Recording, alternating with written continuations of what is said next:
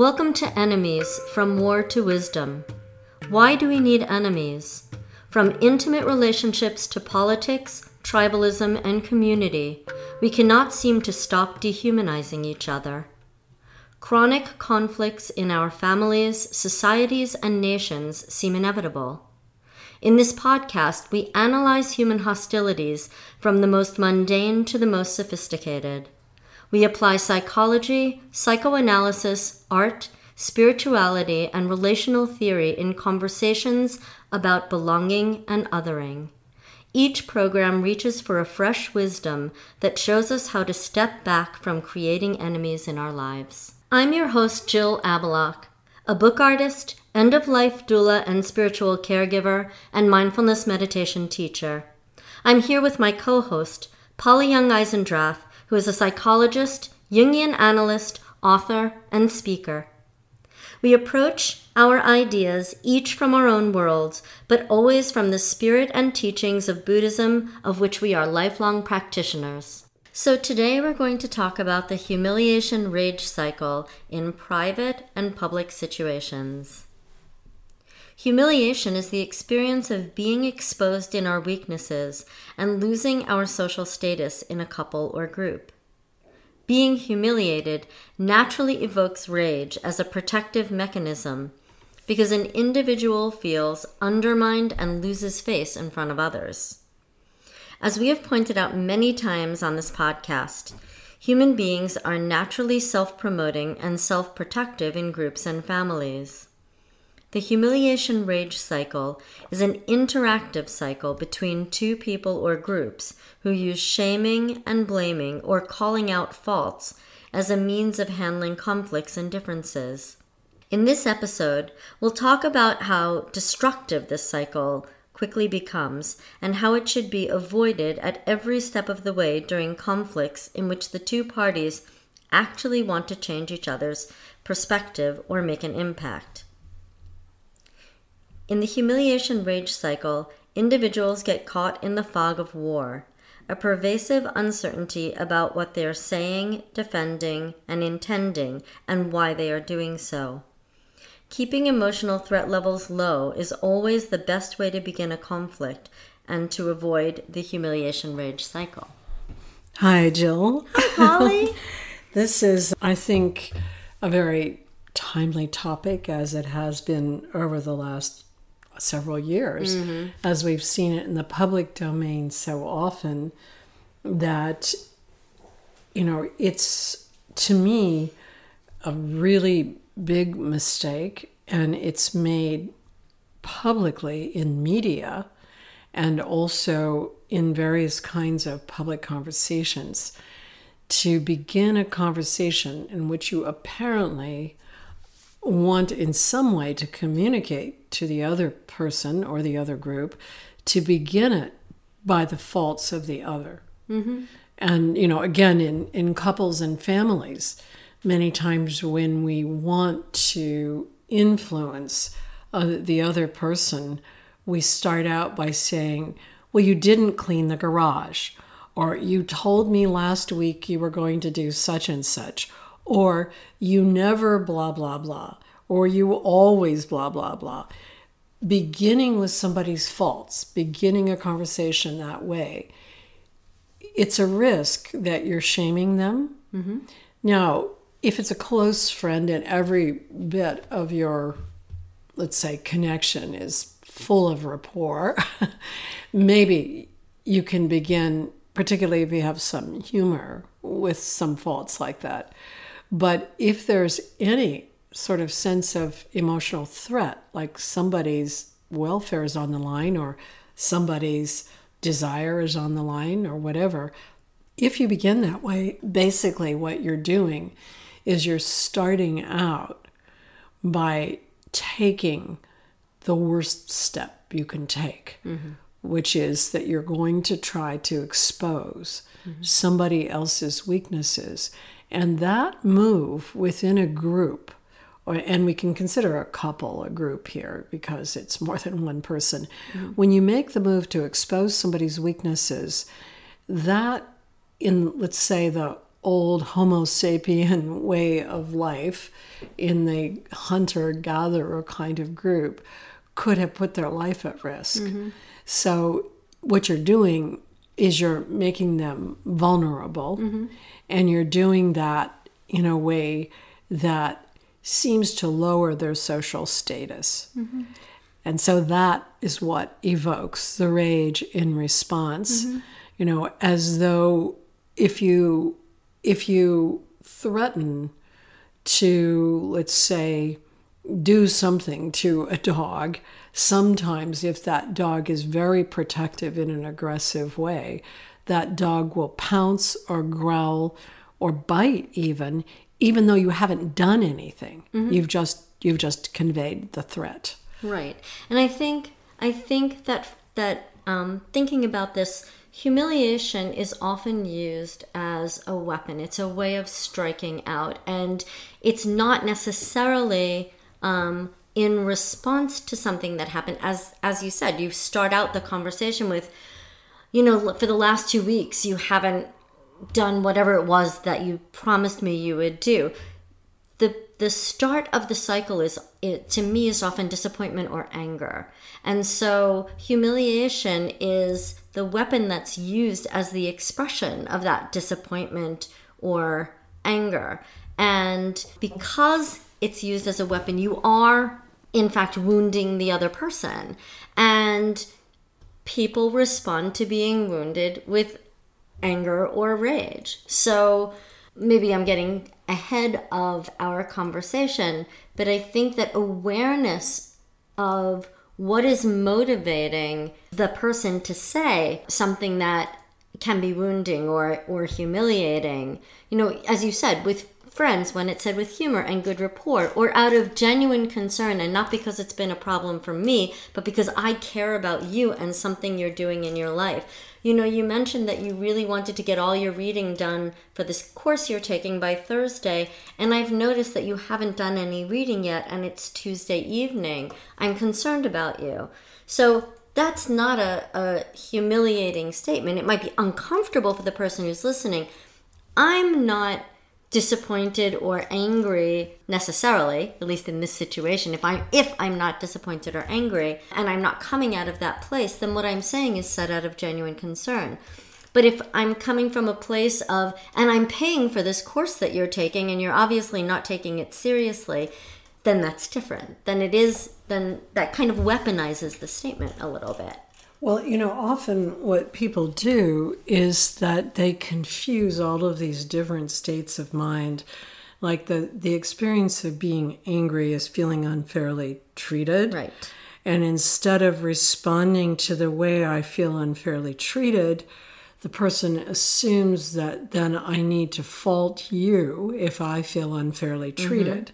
Mm-hmm. And then, even more than that, if I come from a position that I've been victimized by you in some way, or that even you might be part of a group that I feel victimized by, then I may feel that I'm justified in in humiliating you because I have a kind of moral superiority mm-hmm. that gets associated mm-hmm. with my status of being the victim.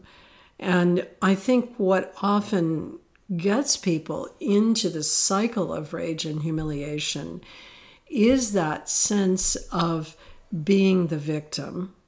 And then what is offered from that perspective and it, and it could be that it does start with anger in a couple. You know you you feel unfairly treated by your partner who says something to you like don't interrupt me when i'm speaking and you and you you believe that you weren't really interrupting you were just trying to get your point across after you believe the other person was speaking for 5 minutes then you wanted to make a point. So that you you may come into that moment feeling unfairly treated but then you might quickly identify with being the victim mm-hmm. Of that unfairness mm-hmm. and then feel justified in putting the other person down. And I think that in ordinary conversations, and to some extent in the kind of calling out culture that we have now, where people call out each other's faults in a public domain, you know, even for a misuse of a pronoun or a misuse of some sort of lingo that is supposed to be used in a certain way by the person who's hearing it. Um, that what we sometimes have are these rhetorical statements that I, I wanted to mention a few because these are the kinds of you statements mm-hmm. that I hear often in couples therapy, and they they really do have to be avoided if you want to actually have a communication. Mm-hmm. And, uh, you know, like a, a, very basic one is like, I don't know why you are being so reactive. I was just asking for a cup of coffee here. You know, it's like, I don't know why you are so reactive. And then they may also include this kind of, because even that's a rhetorical statement. Mm-hmm. Here are some typical you statements that evoke rage during a conflict. And they're usually started out with, don't you even care? Mm-hmm. Like, don't you even care about our children? Which means, of course, it implies you're a bad parent. Don't you even care about our children? Right. Why didn't you show up at time to pick them up at school? Or, you know, don't you even care about climate change? With somebody who might bring up a position that differs from mm-hmm. the mainstream position, mm-hmm. which implies you're a climate denier. Right. You know, the don't you even care about the outcomes of these studies, which implies that you're stupid or uninformed. Don't you even care about science, which mm-hmm. implies you're stupid or uninformed? Right. Don't you even care about racism, which implies you're racist? Don't you even care about feminism, which implies you're sexist? Don't you even care whether I'm happy, which implies you're a narcissist? Don't you even care about other people, which implies you're a narcissist? Don't you even care about knowing about me, which implies you're a narcissist? many people many people get into the implication you're a narcissist mm-hmm. in today's world. It's mm-hmm. as though narcissism is sort of one of our favorite categories for othering. And when when you say to a person who has said, uh, "Don't you even care about," or, you know, I don't see why you're so. If you ask them about what are they doing, they usually say, I'm just giving my opinion. Mm-hmm. So they don't in any way acknowledge the implied meaning to the other person, mm-hmm. which is humiliating. Right. And it implies that their social status is lower mm-hmm. than the one who's doing the speaking. And then as soon as that kind of dynamic gets set up, it's very difficult for anybody not to feel enraged. Mm-hmm. And the enra- the rage might be cold. They might just want to walk away and never see you again. or it might be hot rage mm-hmm. where they attack either mm-hmm. you or they attack themselves, mm-hmm. sometimes physically hitting their head or attack an object because they're so agitated mm-hmm. by that exposure. Right. Which seems to be lowering their social status. Right. Or even perceived worth or value.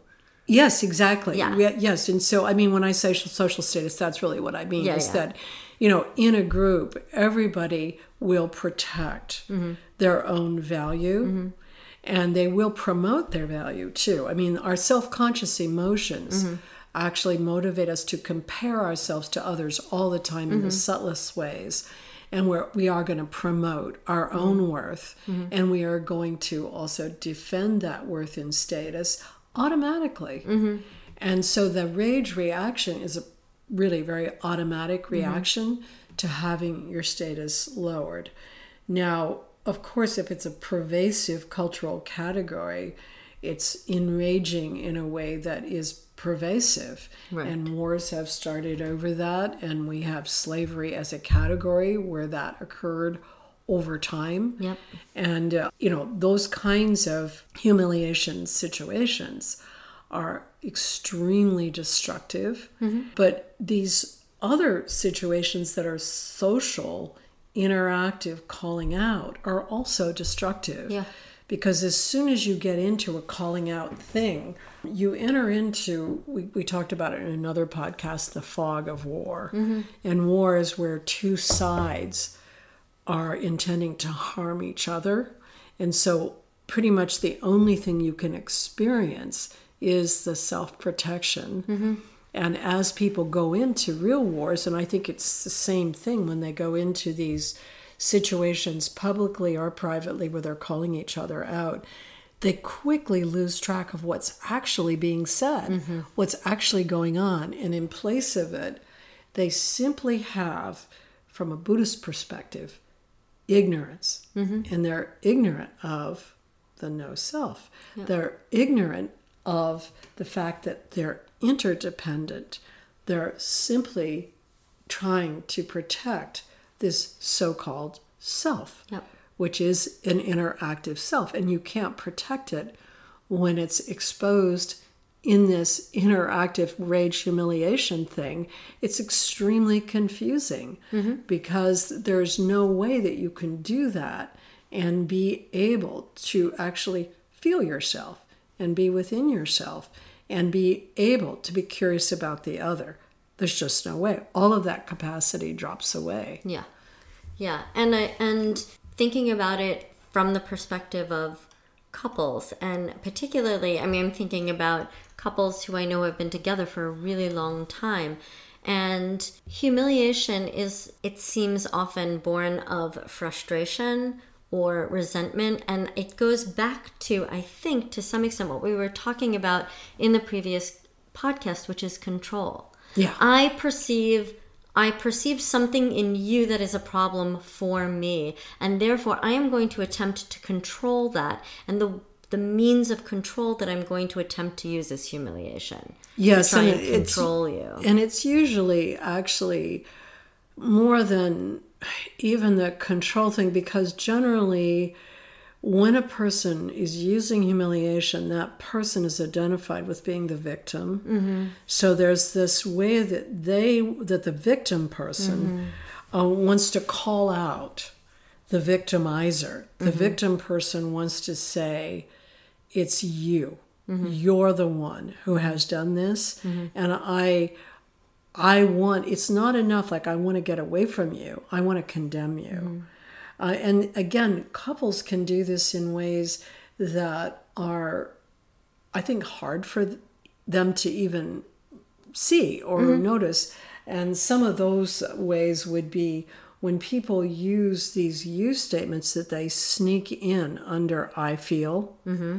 like I feel manipulated by you, is not a feeling statement. Mm-hmm. It would be, if, if I were to make a feeling statement, it would be like this I feel frustrated, or, or I feel vulnerable, or I feel afraid. But manipulated is what's called an observer phenomenon. It's not, you, you will not say ever, oh, I'm manipulating you, unless you're a sociopath. In other words, the person doing it is Right. not experiencing that as manipulation. Right.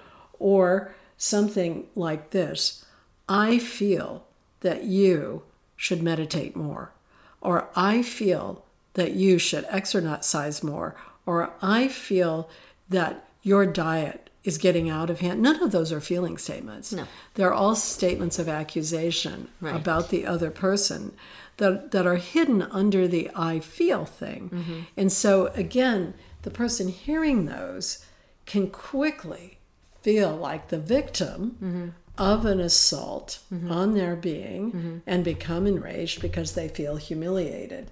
Um, even something like, I feel you're not interested in what I'm saying Mm-hmm. is not a feeling statement. Right. Right. Yeah. Right. It's an accusation. It's an yeah. accusation. The assumption is you're not interested in what I'm saying. And actually, I feel could just as easily be sub- substituted for I think or I perceive because it's actually not a feeling, it's a thought. That's right, right, right. Or it's it, or it's even trying to be an observation, mm-hmm. which is more of supposedly an objective statement. So all of those kinds of, let's say, hidden calling out, mm-hmm. hidden sort of, um, or, or or somewhat hidden uh, portrayals of the other person's weaknesses will evoke rage quickly. And then once that second person or party becomes enraged, they may resort to humiliating the other one. So, can you talk more about the perceived role of victim um, on on a broader social level? You know, the calling out that's that's happening. I mean, not not necessarily specific people or politics, but the calling out that's happening in the in the social arena or the political arena, where the per- perceived victimhood makes those who are doing the calling out feel righteous and empowered Right, to right. do so without thinking about the consequences of the response that's potentially evoked. Yeah, well, without thinking perhaps at all about what's going to be created if you mm-hmm. humiliate somebody mm-hmm. else. Mm-hmm. Um, so, if you think for a moment about, well, let's just take off the table first any kind of physical physical attack on somebody else you are the victim of that. It's a clear situation. If someone has a gun in your face if you're raped or if you are accosted you're the victim if you're the person who's receiving that. So let's take those things off the table because they are in a different domain than most communication problems. And then in most of the situations culturally, the calling out is not taking place when somebody is actually literally being uh, hurt physically, but it's more of an identity issue. Um, you are this kind of person, or you look like this kind of person, and so I'm going to call you out. Right. So, or um, for your views or your attitudes. right, or, right, what right. what I assume you to be. So, um, in that situation, if you or if you're with your partner and you feel victimized, what do you think is going on? Do you, I mean, can you just say what you think is going on? Let's say in relation to power. I'll give you a hint. Thanks for the hint. so the person who is doing the calling out is holding is perceived to hold the power in the relationship. I mean, Well, I think that the person who's doing the calling out assumes the power is elsewhere, has projected power into the other person that makes sense. because it's like if in in order for me to be the victim, I have to be vulnerable. Mm-hmm. I have to be the one who is unable to protect myself. Mm-hmm. I have to be the one who's been hurt and harmed. Mm-hmm. And so, why can't I just stand up for myself and speak for what I want? Why do I have to make you the enemy? Mm-hmm. And I, I think it's because I don't feel like the power is on my side. I mean, it's like you are the white patriarchal man, mm-hmm. or you are the racist, or you are the capitalist, or you are the postmodernist. I mean, these are all different things right. that get sort of thrown around. And the, the idea here is that you've had the power, you've taken the power, and you've used it against me and mine, you mm-hmm. know, in some way. Mm-hmm.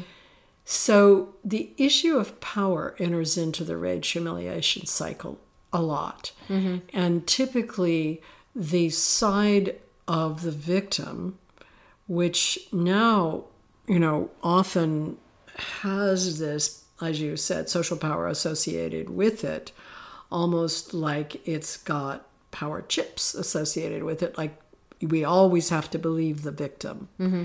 I mean, that idea I find really peculiar. Mm-hmm. Like, I don't get that mm-hmm. because victim feelings move around. So, you know, Right, it's not like right, there's right. just one victim. And there's also the issue that if you truly have been victimized, at that moment that you were victimized, you all of your perceptual system wasn't working all that well. And so you may have perceptions of things that went on Right. that other people watching this or seeing this or knowing about it would not say happened.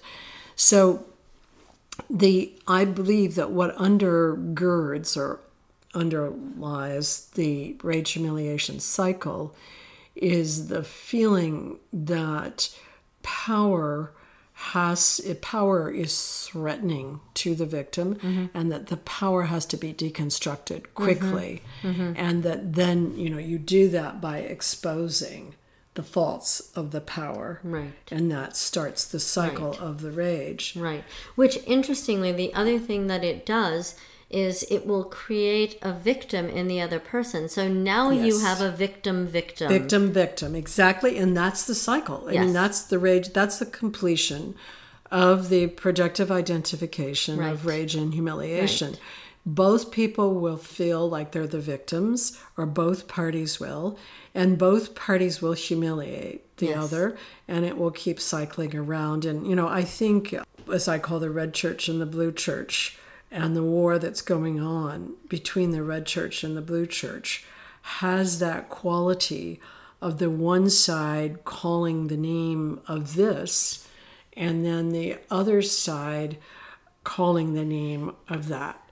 So, you know, it's like the stupid, deplorable, uneducated, uninformed, and then it's the postmodern, crude, violent, unthinking. Mm-hmm. You know, they, so they, they go back and forth. And of course, both of those can also get further sort of drawn out into conspiracy theories about whatever fake news means or deep state. Mm-hmm. And we find those terms being thrown back and forth between the red church and the blue church mm-hmm. because each side feels victimized by the other side. Right. And right. in order to get out of that, mm. you have to stop the rage humiliation cycle. Mm-hmm. You can't cons- you can't continue it and get to any point where there's any conversation that is possible. It's just mm-hmm. not possible. Mm-hmm. There's too much self promotion and self protection mm-hmm. going on for the two people mm-hmm. to be able to open their ears and their eyes and actually hear anything mm-hmm. or see anything mm-hmm. accurately. It's all in a fog. And that's that's the really destructive part of it because once you enter into that kind of fog of war, mm-hmm. then anything can mm-hmm. happen quickly. Right. And it seems as though nobody even knows it's happening. Right. Because nobody is actually paying very close attention to what they're saying or doing and the impact that it's and having. the impact that it's that it's having right so i mean it's one reason why i feel like we need to really pay attention to calling out culture mm-hmm. and really understand that it is not effective. Mm-hmm. You know, it is just never effective because of the humiliation rage cycle and right. what it sets up. Right.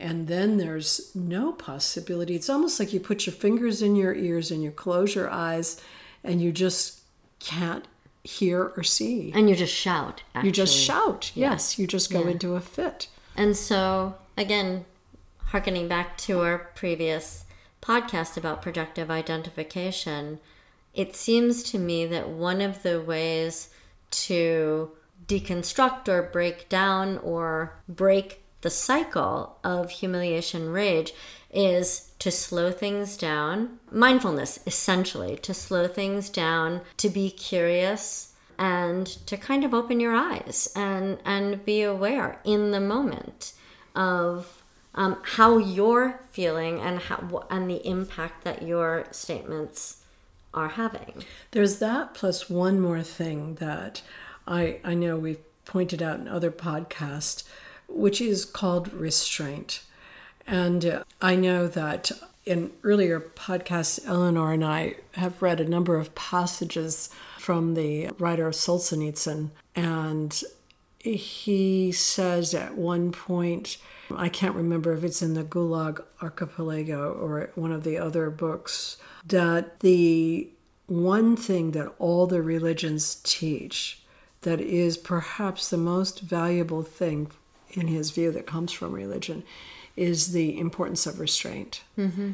That you have to restrain your speech and you have to restrain it in a way that you simply vow to yourself that you will not speak in you statements about the other person or even sometimes in we statements because mm-hmm. the we involves the other person as well or the other party that you will not speak in those statements that you will constrain and restrain yourself mm-hmm. to subjective statements mm-hmm. and also that you won't do this thing which is to try to locate the, all of the badness and particularly all the powerful badness in somebody else. Mm-hmm.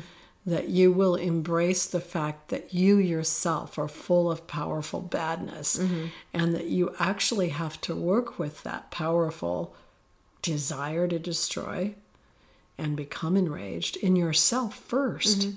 in order to actually begin a process of communicating with somebody if your goal is actually dialogue or being able to have an impact on the other person and your goal is not simply destruction mm-hmm. And I think it's important to note that powerful badness, as you describe, is an inherent part of being a Homo sapien. And that is completely disacknowledged by our culture. The notion that somehow aspirationally we are supposed to be right the our the idealized version of who we are as a species um, the idealized version of goodness that contains no badness is a huge obstacle to Oh, yes. recognizing that powerful badness within each of us and because of that that also drives us to project it yes onto yes. others Yes, that's probably the worst thing that we can do is to disavow our own violence and aggression and find that disavowed violence and aggression in someone else mm-hmm. and then try to control it in someone else. That is war. yes That's just straight out war. Yes. And that is the most destructive way of behaving as a human being because we have other options. You mm-hmm. know, mm-hmm. it's uh, as I've said many times here animals do only the fight and flight. Mm-hmm. They do not and they cannot stop themselves in the midst of the fight, flight, and say, Oh, I was wrong. Right. Or oh i made a mistake.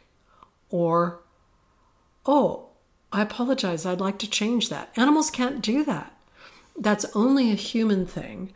And the other side of that capacity to decenter is our ability to gossip fictionalize say things about others who are not present and turn them into our enemies without their knowledge of it. Animals don't do that either. Yes. You know, they can't turn another animal into an enemy through gossip about that animal. So we can do, as Homo sapiens, we can do a variety of things that have to do with decentering from ourselves. yes yes And one of those is to stop ourselves mid action and change the way we are. Mm-hmm. And the other side of it is that we can create all kinds of fictions in our own minds mm-hmm. about things that have not happened to us, mm-hmm. that did not take place. And then we can make them into a narrative that's very believable. And we may believe that ourselves. You know, it's not just that we're making something up against somebody, but you know, again, we've talked about in the case of projective identification, once you've projected into somebody qualities that you don't see in yourself, then you see them in the other person, and then you try to control them in the other person, and then you make up a whole story about the other person and what they're doing, or the mm-hmm. other group and what they're doing, mm-hmm. and then you may take that back in, and then you have reason to feel like you're a victim mm-hmm. Because actually all of that seems absolutely objective to you. yep It doesn't seem subjective any longer. So, you know, one other way of looking at the way that that you can proceed by avoiding humiliation and rage is that if you're going into a situation of conflict, whether it's with somebody you know or with somebody who is a stranger, the first step really needs to be some sort of finding of it doesn't have to be common ground it can be a common goal it can be simply your reasons for being in this conversation. Um, it, the first step really should never be any kind of condemning or listing of the other person's faults if you enter in with that step mm-hmm. into a conflict it can quickly become the rage humiliation cycle and then goes from there into the fog of war. And then it's really just that sense of victim going back and forth yep. Between the two parties. Yep. And then it's repetitive. Then it never changes. It just cycles through yep. all those things. So to avoid it, number one, do not begin with emotional threat. Don't begin the conversation with, you did this, you did that, or trying to so called condemn mm-hmm. the other person's mm-hmm. faults. Mm-hmm. Instead, if you begin with, even in a situation where you have deep disagreement, if you begin with a statement, well, the two of us are here because we have to complete this project. And then an I statement, and I would like to complete the project. How about you? Mm-hmm you begin then with the recognition that we're in this conversation for reasons that have to do with our interdependence. Mm-hmm. And you begin to recognize I can't solve this problem alone. Right. I have to solve this problem by understanding you as well as stating my perspective. Mm-hmm. And then you begin to step into what I call the self as an interactive process, where you recognize that the self is never inside of your body, it's not inside of you, it's not your identity. It's an interactive process. Right, it's an activity. It's an activity with others around you, and it's primarily interactive with other humans because that's where you can come to get reflections, feedback, mm-hmm. questions, and so on. Uh, you can get a little bit of that from other animals, but mostly you are going to need to hear from humans about it.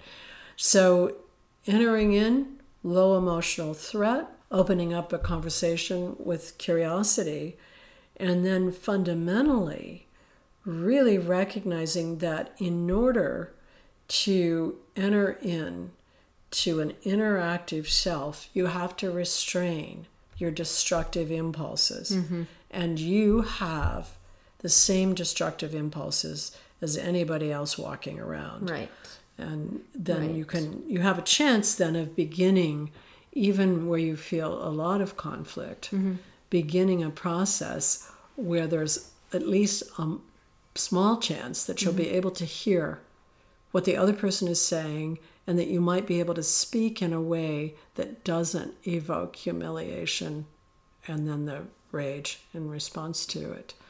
So, you know, it's it's something more than mindfulness. Yeah. It's, it's, I mean, that makes sense. One from the mindfulness perspective, doing mindfulness coaching, one of the things that I point out to people is if if in that awareness of the moment when they do feel that violation, that something that's important to them has been violated. The anger, which is just a signal. Anger anger is a really important signal. It tells you something you hold as important has been violated. So what you do with that uh, what you do with that signal other than strike out as the victim in an attempt to rebalance the power, you can also from that awareness ask yourself what what is an outcome of this situation that would be mutually beneficial? And approach things from that perspective which then you it, your status as a victim or creating another victim becomes less important. It it you can instead approach it approach it more interactively, more from the perspective of interbeing, more mutually. More mutually.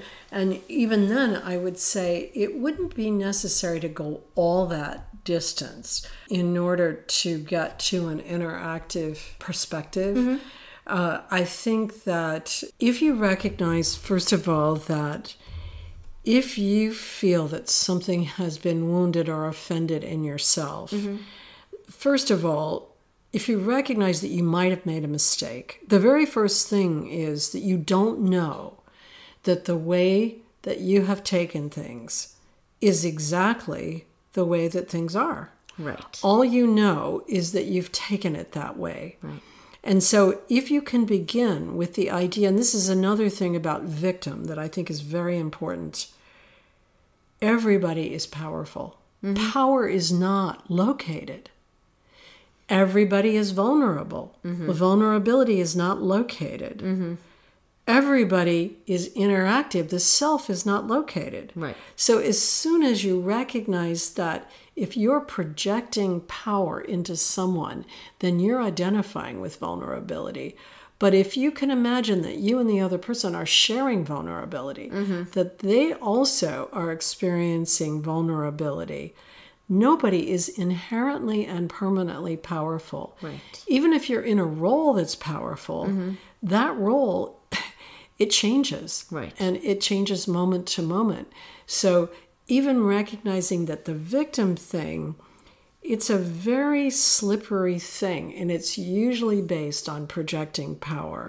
So if you start by recognizing that the other person is also vulnerable, one of the one of the Buddhist uh, sort of approaches is to recognize that this person was also a baby, also had mother, also had a family, and so on. So you sort of quickly recognize this is a person who's full of vulnerabilities, just like I am. Mm-hmm. And neither one of us has ultimate power. Then you can proceed a little bit less with the sense that I'm the victim here. So that experience of being victim is simply an experience. And always we want to be able to have a sense of what's actually going on within our own snow globe, our own subjectivity. And if you have a pretty big story going about how you're being victimized, you actually need to take a moment and hear your own words in your mind. Because if you don't hear them, you are likely to only listen to them when the other person is speaking. Mm-hmm. So you want to know, like, what's the story you're telling yourself? And what is that story bound up with? It takes a little time. But, you know, if you get to know yourself, you get to know your stories. And that when you, like for myself, when I feel like I'm really victimized, I know that the narrative that I'm telling myself is a, is a narrative of isolation in childhood. Mm-hmm. And it's a narrative that has clear markers and a lot of language that I can recognize in my own mind. And then I can just drop it because I'm not a child anymore. Right. And that that's just an old wound and sometimes it's touched and the other person may not even know Right. that it's been touched. So I I like people to slow it down. Yep. And then also I don't think that you need to build towards um, mutuality, compromise, common ground in the end.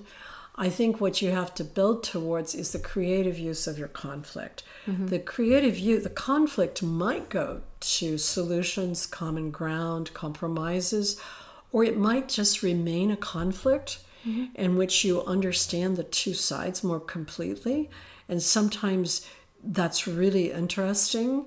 And many times when I've come to see, like in working with a couple, when I see the two sides really, really clearly, I see how much they need each other because they come from these two different sides. So it's not as though you have to find that mutual thing. You may find it, or you may find um, that you've simply kind of come to understand a part of the world that you'd never understood before.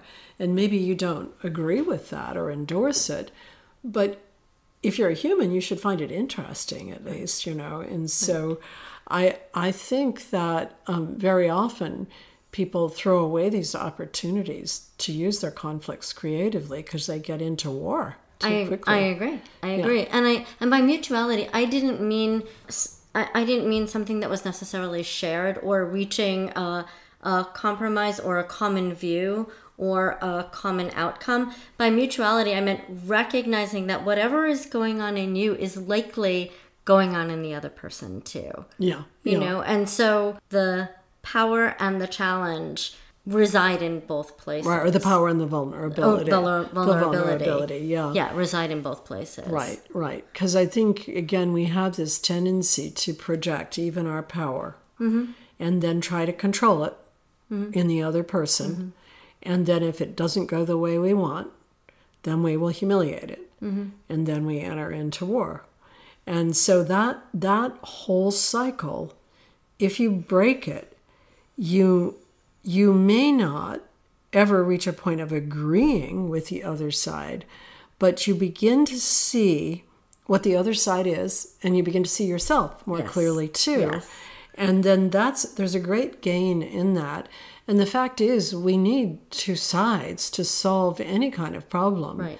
And we just can't do it without the interactive process. It's then a one-sided situation where usually in the one-sided situation these days at least um, the the sort of speaking side is identified with being a victim and the projected side is identified with power which is really confusing because often the victim seems more powerful in that moment. Right. and so in order to deal with conflict in a way that you can you can come through the conflict with two sides intact being able to use two sides you have to avoid that cycle of humiliation rage Absolutely. Very well said. this is great thank Yeah, you Thank you. Thanks so much for listening. To continue the conversation, you can follow us on Facebook, Instagram, and Twitter. Our Patreon page supports real dialogue for opposing sides live events. Please visit it at www.patreon.com forward slash real dialogue, all one word. You can find past episodes of the podcast on iTunes, Stitcher, Google Play, and Castbox. Enemies From War to Wisdom is recorded and produced by Chris Coltrane.